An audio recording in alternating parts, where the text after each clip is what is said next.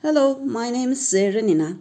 I am assistant professor at Urban Design and Landscape Architecture Department and giving LAUD 110 Design Principles course at spring semester. This course introduced the students to the vocabulary of the elements of design and principles of visual organization.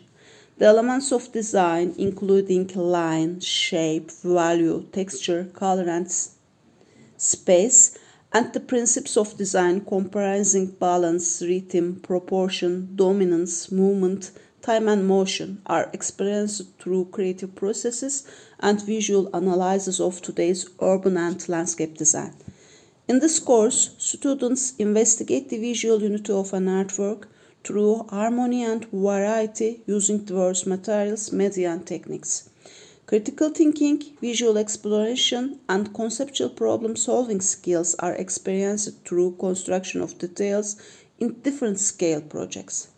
This course is designed to provide the students with the ability to analyze various forms of landscape design in order to develop creative ideas and concepts and apply their knowledge of design elements and design principles into studio projects.